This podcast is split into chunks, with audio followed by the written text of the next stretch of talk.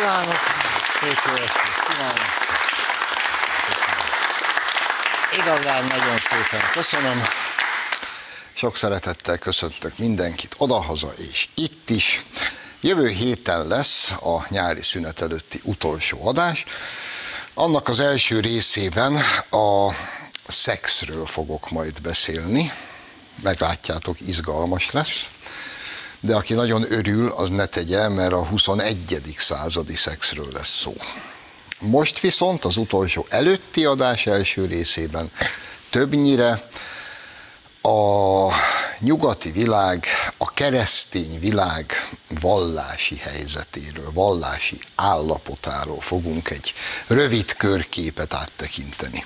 Na, hogyha a 21. századi szex nem egy vidám téma, akkor a keresztény világ állapota az még annál is sokkal szomorúbb. Úgyhogy vágjunk is bele. Első hírünk Franciaországból való, és nem véletlen, azt gondolom, hogy ez a hír, ez franciaországi.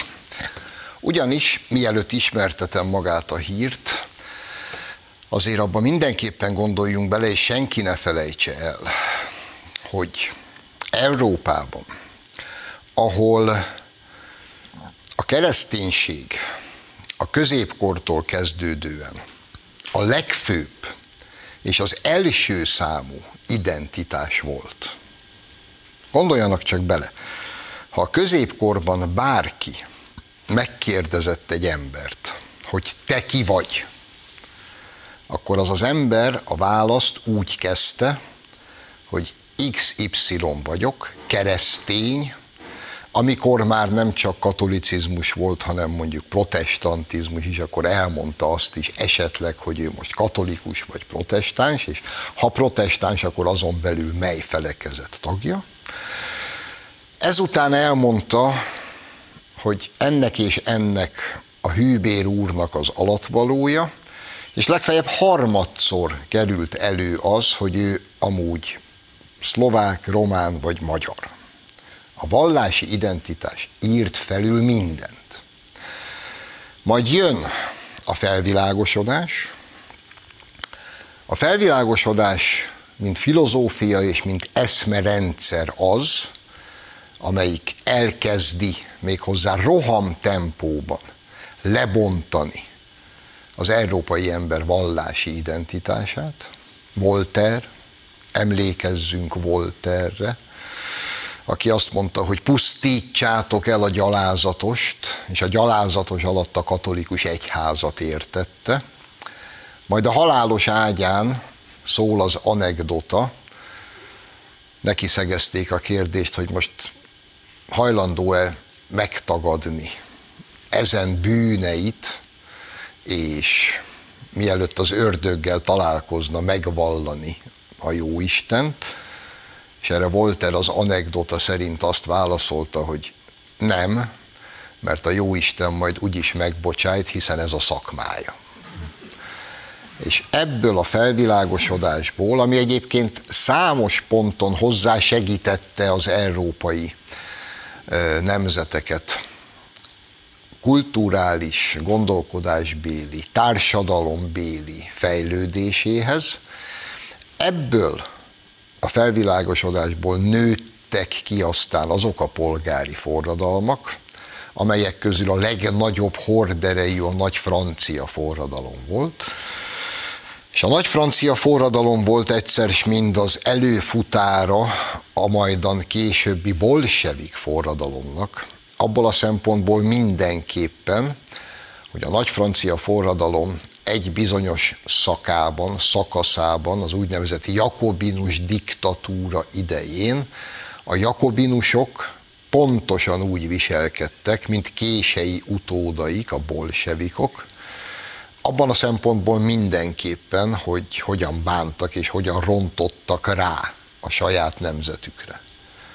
Vandénál a jakobinusok a polgárháború keretében közel 20 ezer honfitársukat gyilkolták meg a lehető legbrutálisabb módon. És a legyilkoltak nagy része katolikus pap, szerzetes és apáca volt, akiket el sem mondom most, mert nincs 18-as karika, hogy milyen módokon, milyen válogatott kínzásokkal és szadista kéjelöltek meg.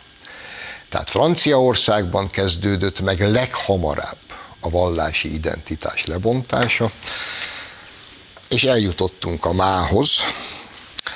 Franciaországban ma az a helyzet, hogy nagyon komolyan felmerült az a kérdés, hogy egész egyszerűen töröljék el a keresztény ünnepnapokat. Itt tart ma Franciaország.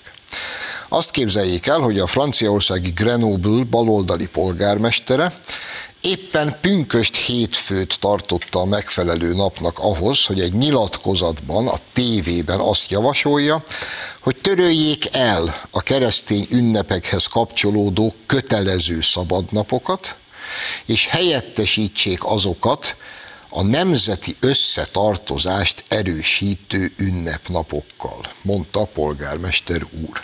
És tudják, hogy ő szerintem melyek lennének a nemzeti összetartozást erősítő ünnepnapok? Megmondom, mert ő is megmondta. A homoszexuális házasság törvényi engedélyezésének napja legyen a nemzeti összetartozást erősítő ünnepnap Franciaországban, és ezzel párhuzamosan töröljék el a keresztény, katolikus és minden egyéb keresztény ünnepnapokat. Az a helyzet, hogy lehet, hogy most mi ezen csodálkozunk, de még egyszer mondom, egyfelől a nagy francia forradalom, a felvilágosodás és mindazon társadalmi átalakulások, amelyek akkor kezdődtek Franciaországban, az én meggyőződésem szerint logikusan vezettek el eddig. Másrészt ugyanebben a Franciaországban olyan hihetetlen mértékben nő a muszlim lakosság aránya, hogy miközben baloldali politikusok és aktivisták a keresztény ünnepnapok felszámolását követelik, ezzel párhuzamosan Franciaországban egyre inkább előtérbe kerül az, hogy viszont munkaszüneti nappá nyilvánítsanak mindenféle muszlim ünnepet. Megtörtént már, és ennek kapcsán nagyon komolyan fölvetették Franciaországban, például azt, hogy mivel a muszlim családok a gyerekeiket például Ramadán ünnepén nem engedik el az iskolába, ezért Ramadán idején legyen iskola szünet. Pusztán azon egyszerű ténynél fog, hogy az iskolákban lassan több lesz a muszlim gyerek, mint a francia, illetve mint a katolikus, mint a keresztény. Akkor meg olyan kevés gyereknek minek tartsanak órákat. Tehát keresztény ünnepek ki, muszlim ünnepek be a szemünk előtt megy végbe egy olyan társadalmi és kulturális átalakulás, például Franciaországban, amely semmi túlzás ennek kimondásában, alapjaiban, gyökereiben kérdőjelezi azt meg, hogy Franciaország Franciaország-e még. És hogy meddig marad, ha, ha ma még az, akkor meddig marad még az? És ezek nem ilyen, itt most a budapesti stúdióban a, ahogy a hazai lipsik mondanák, a szélső jobboldali Bayer elmélkedései. Ez sajnos, drága barátaim, ez a, rög, ez a rögvalóság. Csak néhány adat. Franciaországban az újszülöttek legalább egy harmadának ma már az egyik szülője bevándorló hátterű. Már most az egyharmad. Ha ehhez hozzátesszük azt a nem elhanyagolható számot, hogy a francia nők termékenységi rátája 1,9, ugye ezek a hülye százalékszámok, 1,9 gyereket nehéz szülni, de százalékosan így jön ki, míg a muszlim bevándorlóknál ugyanez a szám majdnem 3, 2,9. Hol születik több gyerek? Mondjuk 20-30 év múlva amikor ez a szignifikánsan több muszlim bevándorló hátterű gyerek szülőkorba lép, ráadásul ők nagyjából minimum tíz évvel hamarabb kezdenek el szülni, mint a őshonos franciák, akkor nem, olyan nagyon nem nehéz kiszámolni, hogy mondjuk 50-60 év múlva kik lesznek többen Franciaországban. És hogy akkor Franciaország Franciaország lesz-e még. Ezeken azért érdemes elgondolkodni. És hogyha átruccanunk Németországba, azt látjuk, helyzet pontosan ugyanez. Még ha nem is ekkora mértékben, de a tendencia és a folyamat pontosan ugyanez. Egyre kevesebb a keresztény, és egyre több a muszlim és az ateista Németországban is. Ahogy szól a hír, az elmúlt évtizedekben a vallási élet Németországban határozottabban sokszínűbbé vált. Sokszínűbbé vált. Így is lehet fogalmazni vagy sokszínűbb lett. Mit jelent ez a gyakorlatban? Azt, hogy még 1950-ben, az 70 éve volt, nem, a, nem 500 éve, hanem 70 éve. 1950-ben a németek 96%-a tartozott valamelyik nagy keresztény felekezethez, vagy katolikus volt, vagy protestáns, és mindössze 4,4 százalékot tettek ki a más vallásúak, illetve a vallástalanok, az ateisták, Addig egy most készült tanulmány és felmérés szerint a helyzet a következő. Németországban a megkérdezettek 50%-a mondja magát kereszténynek. Tehát 70 év alatt megfeleződött a keresztények száma. És 80, enne, ezen belül, az 50 on belül a döntő többség katolikus, viszont immáron a második legnagyobb felekezet Németországban közel 10%-kal a muszlim. És a termékenységi ráta német szempontból sokkal tragikusabb Németországban, mint Franciaországban. Németország bizonyos tartományaiban, például alsó százországban évtizedek óta a termékenységi ráta 0,9. Nem ér el az egyet, ami konkrétan annyit jelent, statisztikailag is de facto, hogy például alsó százországban a német nők konkrétan nem szülnek gyereket. Befejezett múlt idő, viszont látásra. Ezzel szemben a muszlim közösségben a termékenységi ráta valamivel nagyobb, mint Franciaországban. Itt sem olyan bonyolult kiszámolni, hogy ennek a folyamatnak hány évtizeden belül mi lesz a vége. És ez, még egyszer mondom, itt nem csupán arról van szó, hogy most vallásosak vagyunk, vagy nem vagyunk vallásosak, katolikusok vagyunk, vagy protestánsok vagyunk. Nem ez a lényeg. Európa alapja, kulturális fundamentuma az a kereszténység. Erre épült fel a komplett európai kultúra és civilizáció a nyugat-római birodalom bukását követően. Ha ezt kirántják Európa alól, miközben folyamatosan özönlik be egy elképesztő tömegű muszlim ö, migráns réteg, akkor hagyd kérdezzem meg, mi marad majd Európából? Nem a vallásosságból mi marad, Európából, az európai kultúrából és civilizációból mi fog maradni. Ez az a kérdés, amivel egyébként a fényességes Európai Unióban az ég egyet a világon, senki sem foglalkozik. Az Egyesült Államok pedig már ott tart, hogy, hogy ne tévedjünk, Utah államban, ami egyébként az Egyesült Államokon belül még egy kifejezetten bigottan vallásosnak mondható állam, hiszen Utahban él a legnagyobb mormon közösség, akik meglehetősen vallásosak és bigottak, és összetartóak, Ebben a Utah államban, egy iskola körzetben, az iskolákban betiltották a Bibliát, kivették az iskolai könyvtárakból, mondván, hogy túl sok, figyelj, erőszakos és vulgáris tartalom van benne. A Bibliában. A Biblia erőszakos és vulgáris. És mindez jutakban, mert, mert még ha Kaliforniában, a komplet agyhalott Kaliforniában történik ez, hát akkor se tapsolok, de azt mondom, hogy jaj, jaj, jó, hát ezt értem.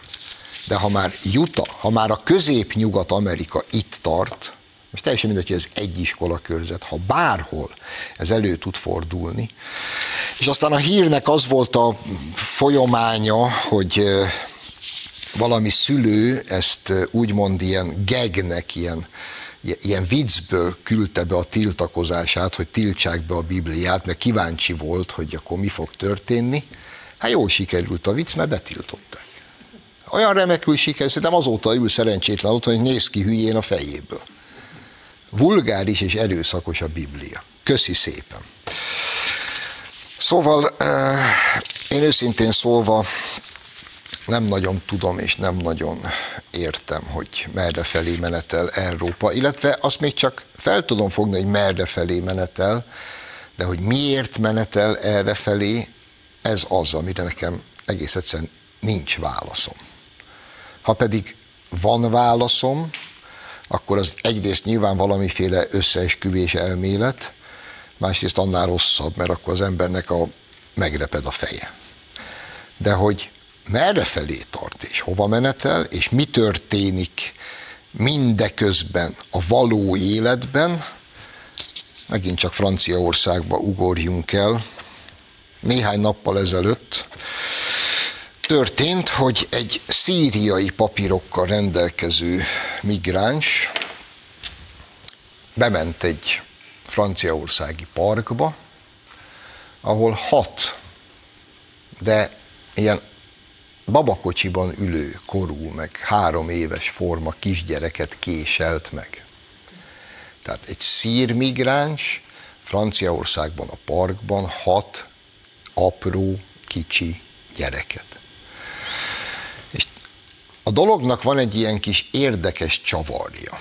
Ugye eleddig, ha migránsok elkövettek valamilyen terrorcselekményt, akkor többnyire azt üvöltötték közben, hogy Allahu Akbar. Aztán a rendőrség ezekben a nyugati országokban most már ott tart, hogy inkább azt mondja, hogy ah, hát semmi terrorcselekményről nincs szó, szegény mentális problémákkal küzdött.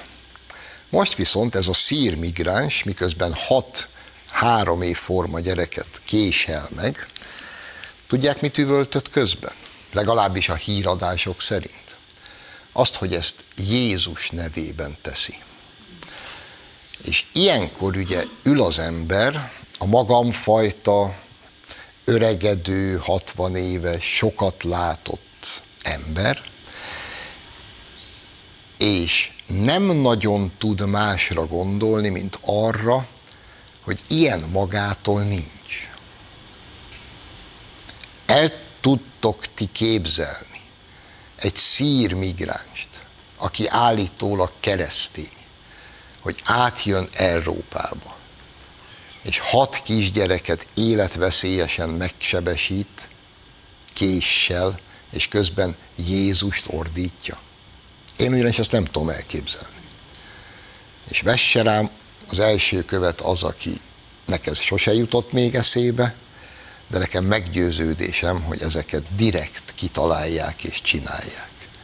Túl sok volt az Allahu Akbar terrorista, viszont Európa torkán le kell tuszkolni az összeset, hát akkor csináljunk már valamit, amit majd Jézus nevében csinálnak. És akkor a kereszténységre is lehet mutogatni, meg leginkább azt lehet mondani, hogy ó, hát nincs különbség, hát egyik kutya másik ebb. Ezt is kéretik végig gondolni. Lesz is rá egy kis szünet, második részben pedig Gulyás Gergely kancellária miniszter lesz a vendégem.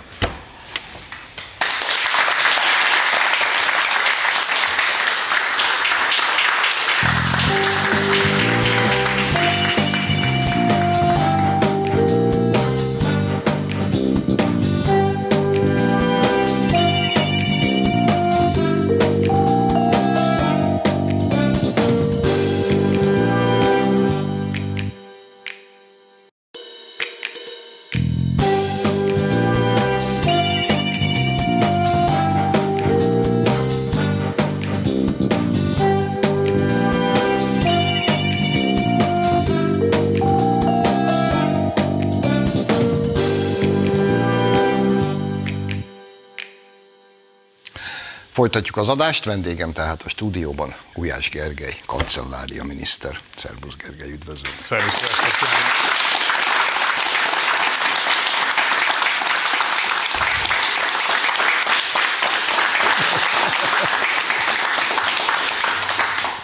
Van nekünk egy örökzöld témánk, ami szerintem egészen jövő júliusig örökzöld téma lesz. Ez Magyarország uniós elnöksége.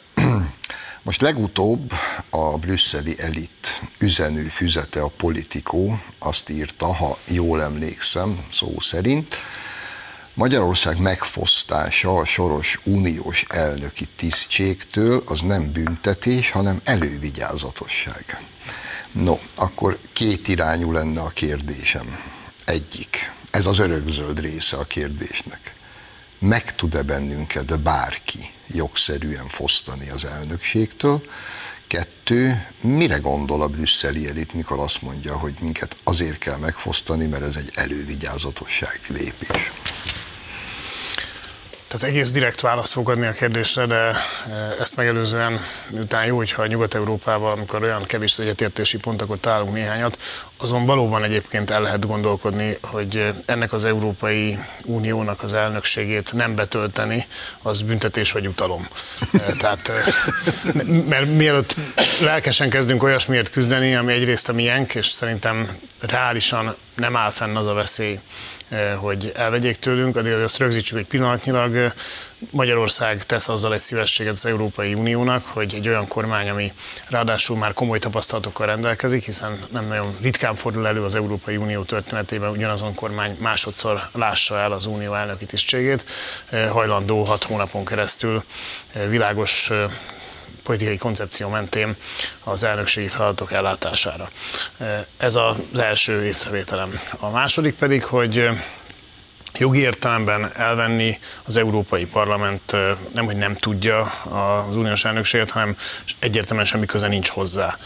Tehát, ahogy azt a kormányinfo mondtam, a jelentősége az ő döntésüknek annyi, mint hogyha az azeri parlament hozott volna egy hasonló döntést. A kormányok tudnák elvenni, ott is csak nagy minősített többséggel.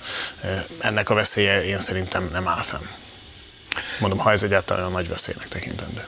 Jó, Meglát. Csak azért vagyok itt most az ördög ügyvédje, mert persze én is tudom, hogy de facto és de jure ez így van. De hát láttunk már Karon Varjút. Hát a szargentini jelentést úgy bírta elfogadni az Európai Parlament, hogy a saját működési szabályzatát semmibe véve a hogy hívják ezt, a tartózkodó szavazatokat egész egyszer nem vette figyelembe, és így jött ki a minősített többség. Hát akkor... Igen, meg annyi a különbség, hogy arról legalább a parlamentnek kellett szavazni, mert a parlamentnek semmi köze az egészhez.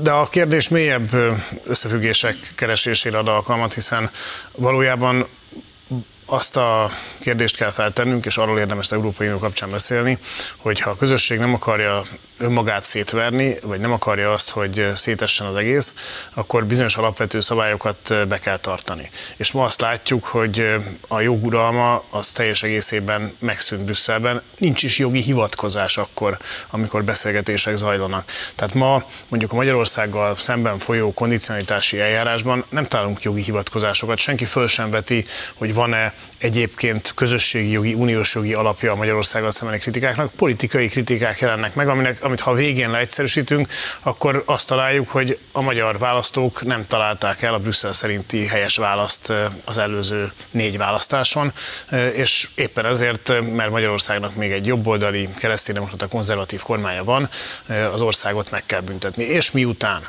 a magyar baloldal áll ezek mögött a támadások mögött, nyújt muníciót azokhoz a hazugságokhoz, amit az ország ellen naponta elmondanak most már Brüsszelben. Ezért ők tesznek meg mindent azért, hogy Magyarország a nekünk járó, bennünket megillető uniós pénzeket ne kapja meg. Ezért azt kell megkérdezni, hogy lehet-e következmények nélkül, és ez lesz az Európai Uniós és bizonyos értem az önkormányzati választások tétje is, hogy lehet-e következmények nélkül Magyarország egyértelmű érdekei ellen dolgozni, és itt nem a kormány érdekeiről van szó, hiszen a pedagógusok béremelése az nem bal vagy jobb oldali kérdés, és nem a kormány érdeke, hanem az egész országé, az egész oktatásé, vezetésé, valamennyi tanár és szerintem a diákoké is. Tehát ilyen értelemben az, amit ma a magyar baloldal Brüsszelben tesz, és az igaz egészségügyi fejlesztésekre, gazdaságfejlesztés támogatásokra, az Magyarország érdekei ellen való. Van erre közkeletű szó, elég gyakran használjuk is a politikában. Ez valóban, hogyha arra gondolunk, hogy Dobrev Klára, a Momentumos képviselők mit tesznek az Európai Parlamentben, akkor ez Magyarország érdekeivel szembeni tudatos fellépés és cselekvés. Világos.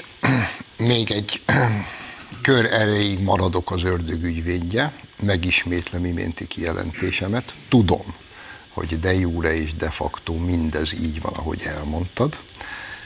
E, és úgy fogalmaztál, hogy de abban az ügyben, a Sargentini jelentés ügyében legalább a parlamentnek volt joga, hogy egy szavazással eldöntse, még most nincs hozzá köze.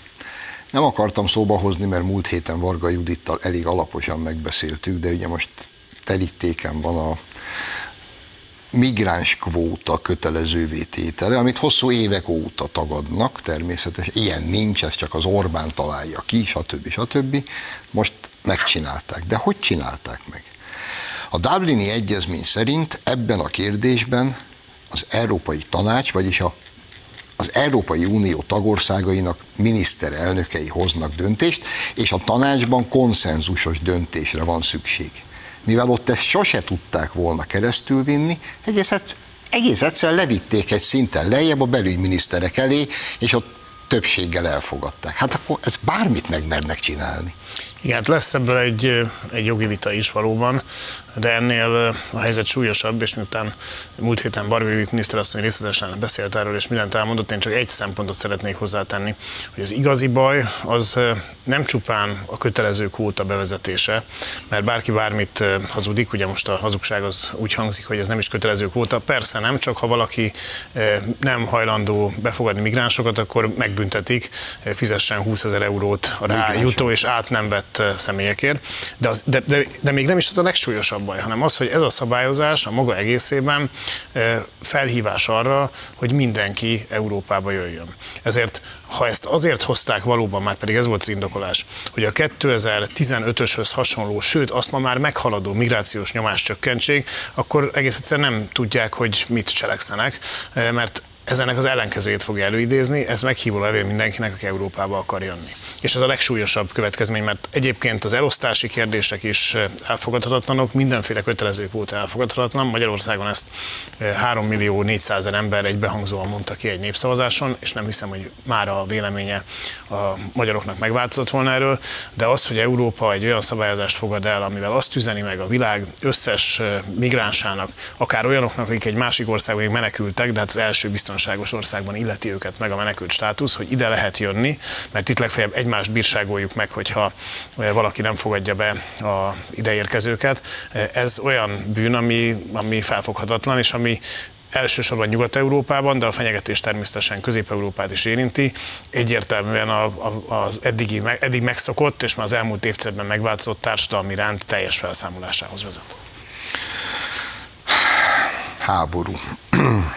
De nyilvánvaló, hogy háború ügyében bármiről is beszélünk, igazából sötétben tapogatózunk, mert hogy én állítom, hogy ma a világon még az amerikai Egyesült Államok, meg az oroszok, meg a kínaiak titkosszolgálata sem tudja. Sem azt, hogy aktuálisan éppen mit hazudnak, sem azt, hogy mi az igazság. De mivel ez a háború itt van a nyakunkon, ráadásul a szomszédságunkban, ráadásul ha más nem, az ukrán menekültek miatt az egyik legérintettebb fél vagyunk ebben a szörnyű tragédiában, muszáj róla beszélnünk.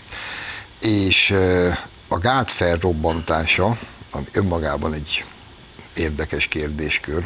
Nem tudom, mikor fogjuk megtudni, hogy ki robbantotta föl. De amikor az északi áramlat kettő. Amikor, pontosan.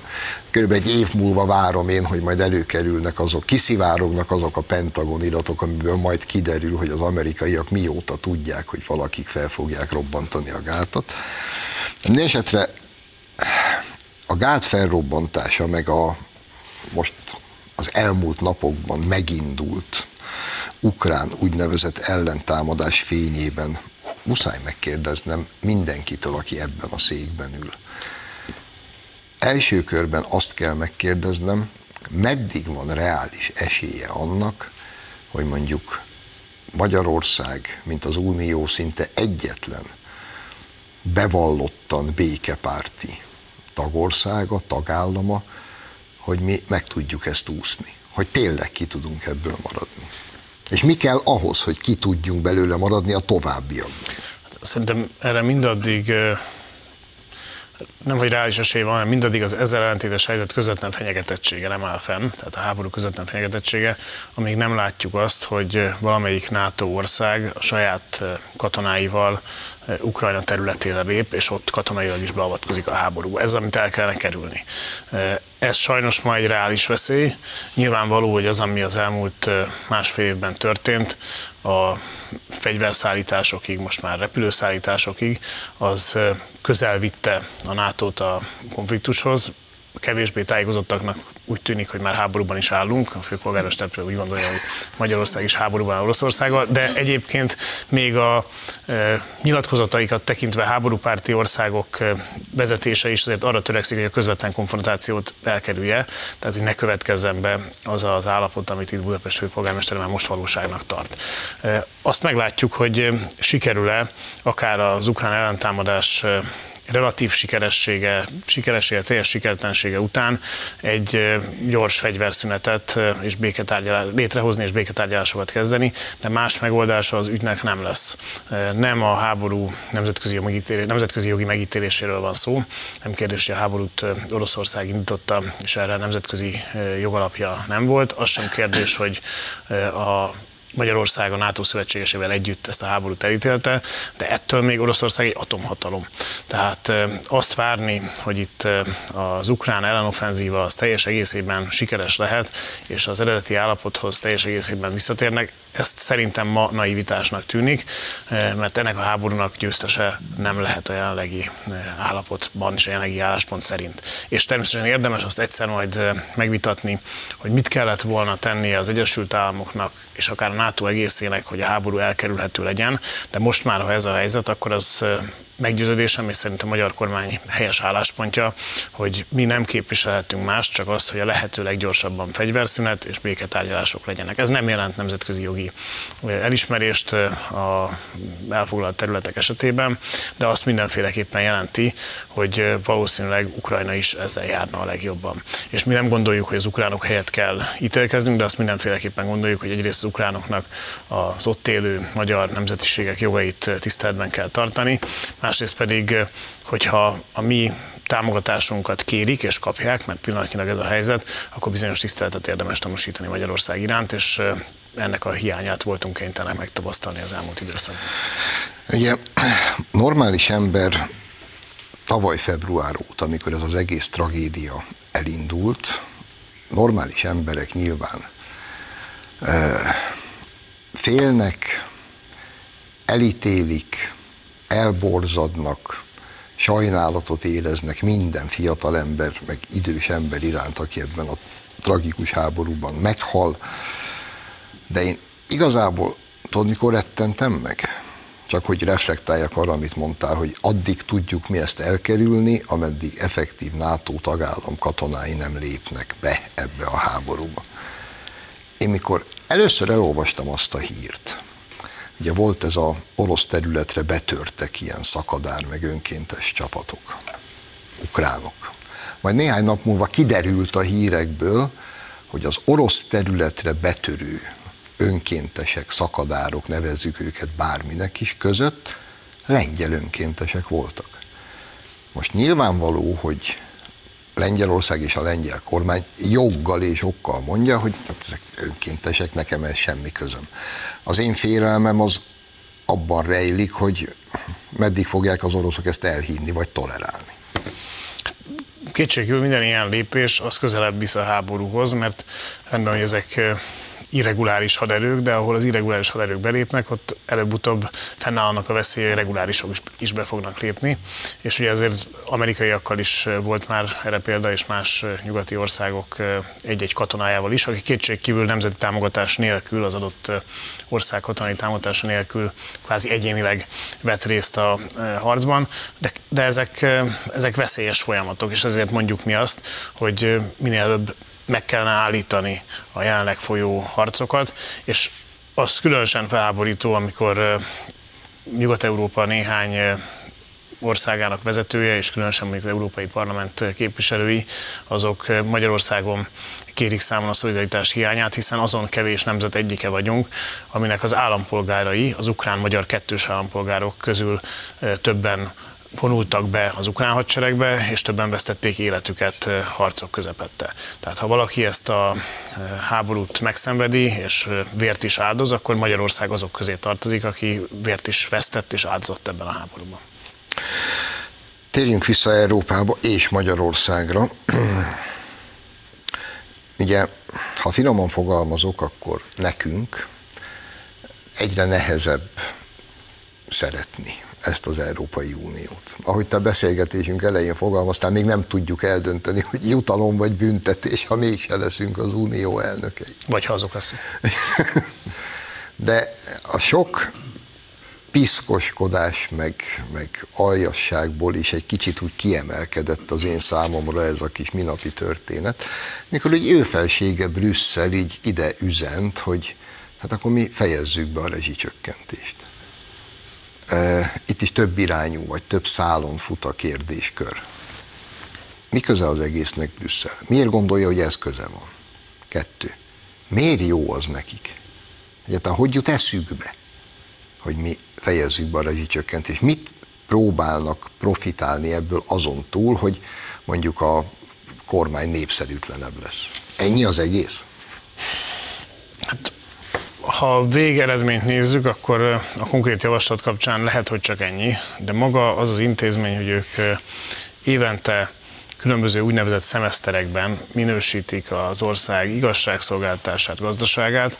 Ez egy tipikus Európai Uniós módszer, hogy olyan területeken, ahol semmilyen uniós jogosítvány nincsen, szerződést módosítani nem tudunk, hiszen az csak egy hangulag lehetne, már Brüsszel nem tud, és például mi nem járulnánk hozzá, ott ilyen lopakodó hatáskör módosítást hogyan lehet elérni. És erre találták ki az Európai Unióban a jogállamisági igazságszolgáltást figyelő szemesztert is, és ilyen a gazdasági minősítés is. Tehát szerintem van néhány olyan adat, amihez Brüsszelnek egy nem válsághelyzetben van köze, ilyen az, hogy mekkora az államadóság, mekkora az államháztartási hiány, mert erre volt egy Maastrichti kritériumrendszer, amit az Európai Unió elfogadott már 92-ben, és utána a azok a tagállamok, akik később csatlakoztak is elfogadták ezeket. Ezeket számon lehet kérni, most ezek fel vannak ugye függesztve, majd most térünk vissza hozzájuk, eh, mert a Covid, majd pedig a háború miatt eh, nem alkalmazta ezeket Brüsszel. Utána ezeket számon lehet kérni, hogy melyik ország ezt milyen gazdaságpolitikával, hogyan éri el.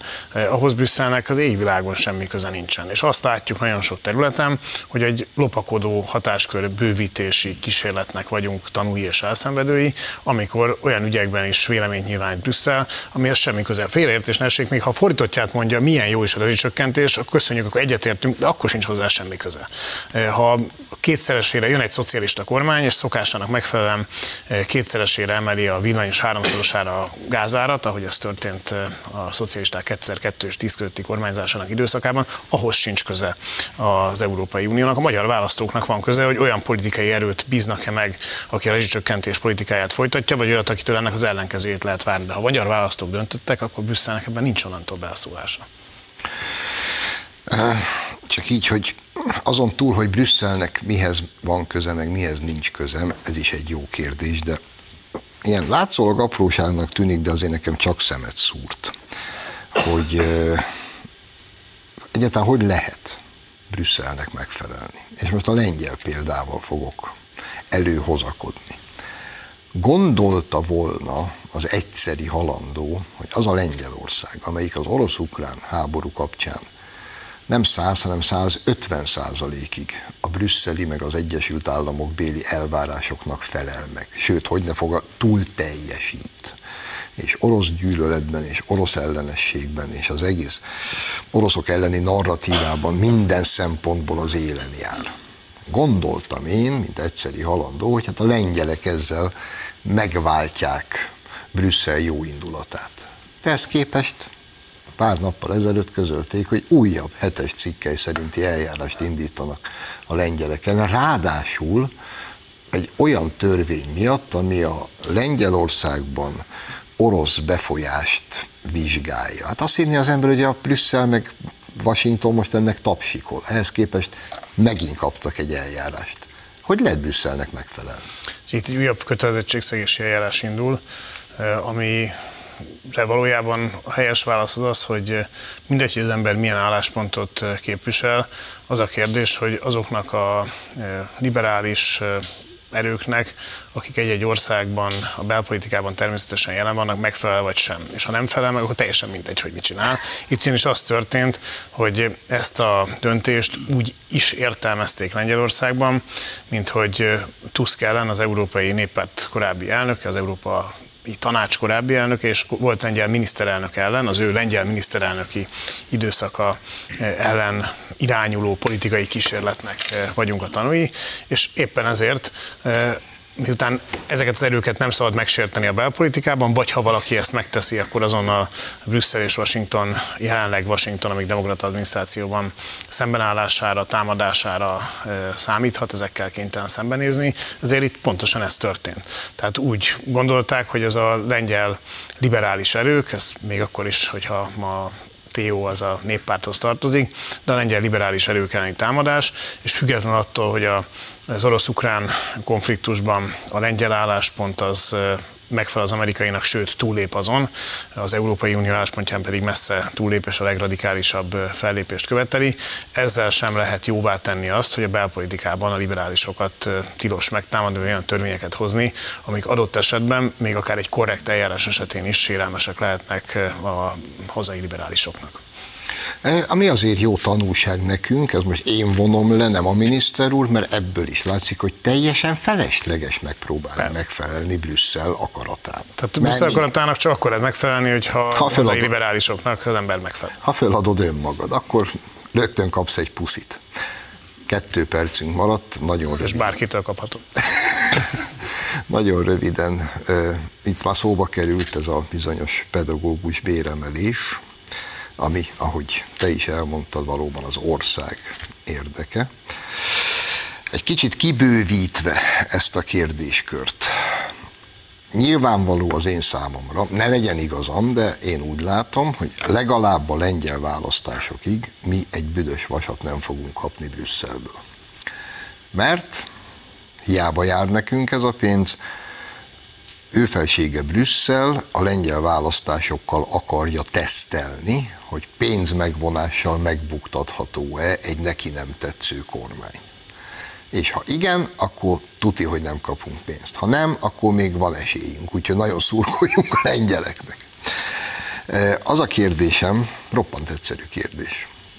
Amúgy, ha nem kapunk egy büdös vasat se Brüsszeltől, túl tudjuk mi ezt élni?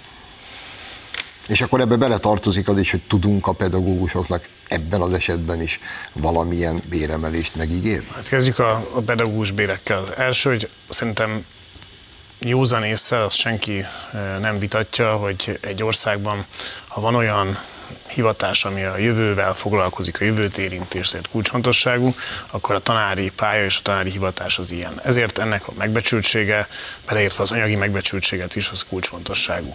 Az is igaz, hogy Magyarországon nem azért, mert ne emeltük volna kétszer tíz óta jelentősen a tanárok bérét, hanem azért, mert abban a ilyen szempontból szerencsés helyzetben vagyunk, hogy más területen a bérek még nagyobb mértékben emelkedtek, ezért egy relatív értékvesztést szenvedtek el a pedagógus bérek, és ezt kell kiegyenlíteni. Erre két es lehetőség van.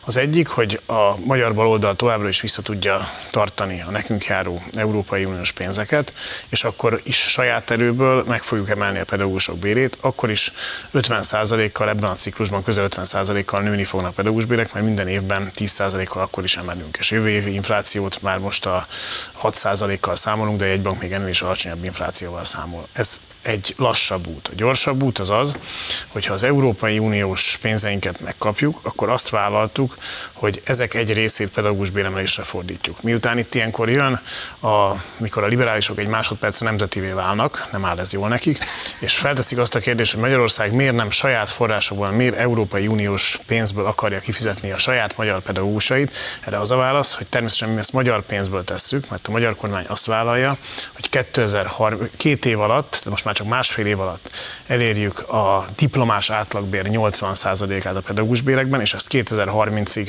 fenntartjuk. Ez mai számítások szerint 6800, közel 7000 milliárd forint. Ebből az Európai Unió adna 800 milliárdot. Tehát akárhogy is számolom, 12 százaléka mondjuk az, amit Brüsszel fizetne, és a többit a magyar kormány. Tehát ezt magyar pénzből tennénk, magyar adófizetői forintokból, és egy szerény, a 10 százalékot alig meghaladó brüsszeli jóváhagyás mellett. De az első években pont egy világgazdasági válság időszakában, mondhatni egymást érő világgazdasági válság időszakában, ez nagy segítség lenne. Ezért jó lenne, hogyha azok a baloldali európai parlamenti képviselők, Dobrev Klára és társaik, akik Brüsszelből kapják a fizetésüket, havi 6 millió forintot nettó keresnek, azok nem akadályoznák azt, hogy a pedagógusok is kereshessenek bruttó 800 ezer forintot, mert egészen vérlázító próbálkozás. Második kérdés pedig, hogy Magyarország képes Európai Uniós pénzek nélkül meglenni. Hát azt látjuk, hogy a régi uniós ciklusból kapunk pénzeket, az újból nem, és ennek ellenére az ország finanszírozása hosszú távon fenntartható. Nem ez a célunk, a nekünk járó pénzeket meg kell, hogy kapjuk. Valóban kulcsfontosságú ebből a szempontból is a lengyel választás október elején, de Magyarország képes magát uniós pénzek nélkül is finanszírozni. De még egyszer mondom, ettől még a célunk az, hogy minden uniós forrás megérkezzen ide, ami nekünk jár. Ez volt a legjobb, legszívderítőbb végszó, amit hallhattam itt az elmúlt hetekben. Gulyás Gergely, köszönöm szépen, hogy itt voltál. Önöknek köszönjük a megtisztelő figyelmet, jövő héten a szokott időben várom Önöket, addig is minden jót. Viszontlátásra!